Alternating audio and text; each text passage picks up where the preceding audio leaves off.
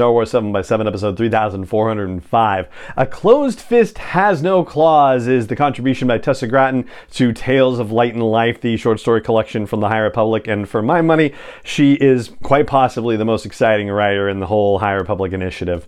Punch it!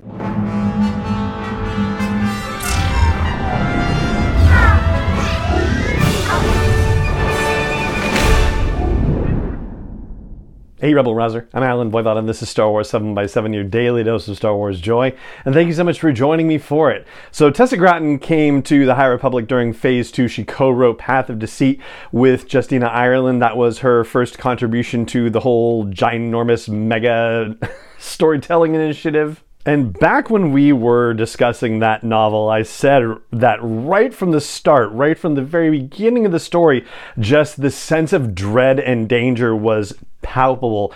And yeah, she's a huge contributor to that. And the story in Tales of Light and Life from her A Closed Fist Has No Claws is just as compelling as anything else that she's been a part of for this High Republic initiative.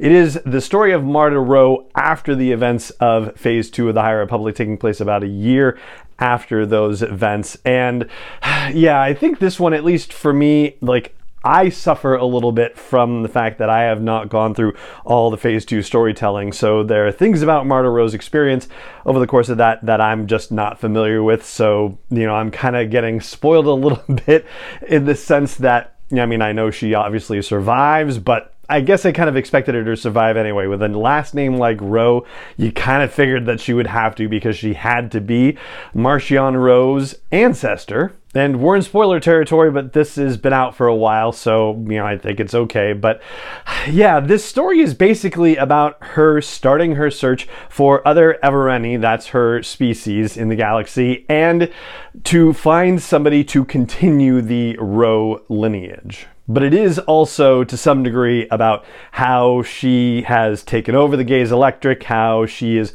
starting basically the Nile without saying the Nile. Like, there are times when she's drawing lightning stripes across her face in sympathy and support for raiding crews that she has going out. She is reflecting that, you know, nothing in the galaxy is freely given, which had been the creed of the Path of the Open Hand. And so if nothing is freely given, then what is there? It's taking, basically.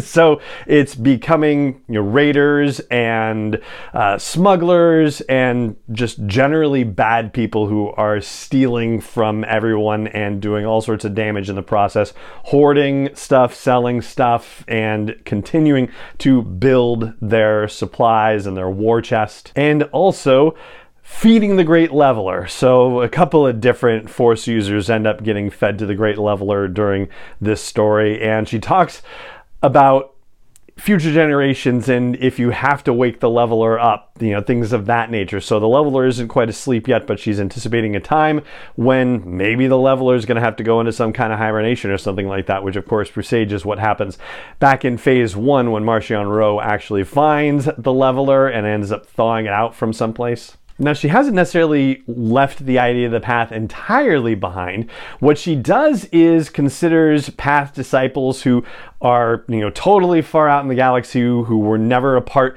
of what happened when the Path of the Open Hand changed into the Path of the Closed Fist. And she gives them the opportunity to either join her in whatever her new mission is, or to go along their own journeys and never speak of the path again. Otherwise, she's going to hunt them down and eliminate them. Some do, some don't. Ultimately, she starts growing the group that's with her in the Gaze Electric, and one of her, you know, loyal companions says, you know, what are you doing? What's going on here?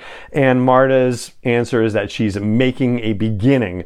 What that is, you know, is basically the Nile, but again, it's not actually a word that's used in the story. Most of the story is actually kind of a diary entry of sorts. You could think of it that way, since Mardo is addressing her ventral progeny, her children, her grandchildren, her great-grandchildren, whoever sees this record of her time getting things started and trying to build a legacy. We also find out that one of the Evereni, who she's been chasing rumors around about for a few months, turns out to be somebody with just one hand, and apparently that's Yana Ro, her cousin, who has survived the events of Phase 2, but Marta and whatever happened there had to cut Yana's hand off, and yeah, so apparently she survived and is still kicking around somehow. And the one critique I have about this story is that that particular thread is not resolved in any particular fashion. It's just Marta realizing that she's been following a trail of rumors and that it leads to Yana, and she says, of course I've been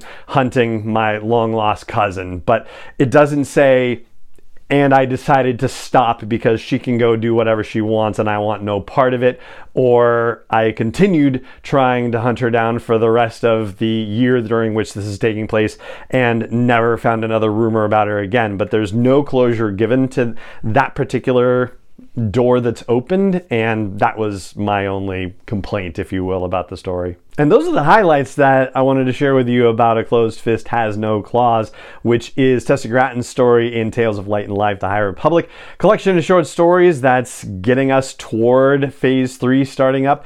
And that's going to do it for this episode of the podcast. So it just remains for me to say thank you so much for joining me for it as always, and may the Force be with you wherever in the world you may be. 7x7 is not endorsed or sponsored yet by Lucasfilm Limited, Disney, or 20th Century Fox, and is intended for entertainment and information purposes only. Star Wars, the Star Wars logo, all names and pictures of Star Wars characters, vehicles, and any other Star Wars related items are registered trademarks and or copyrights of Lucasfilm Limited by their respective trademark and copyright holders. May the Force be with them. All original content is copyright by Star Wars 7x7. We hope you love it.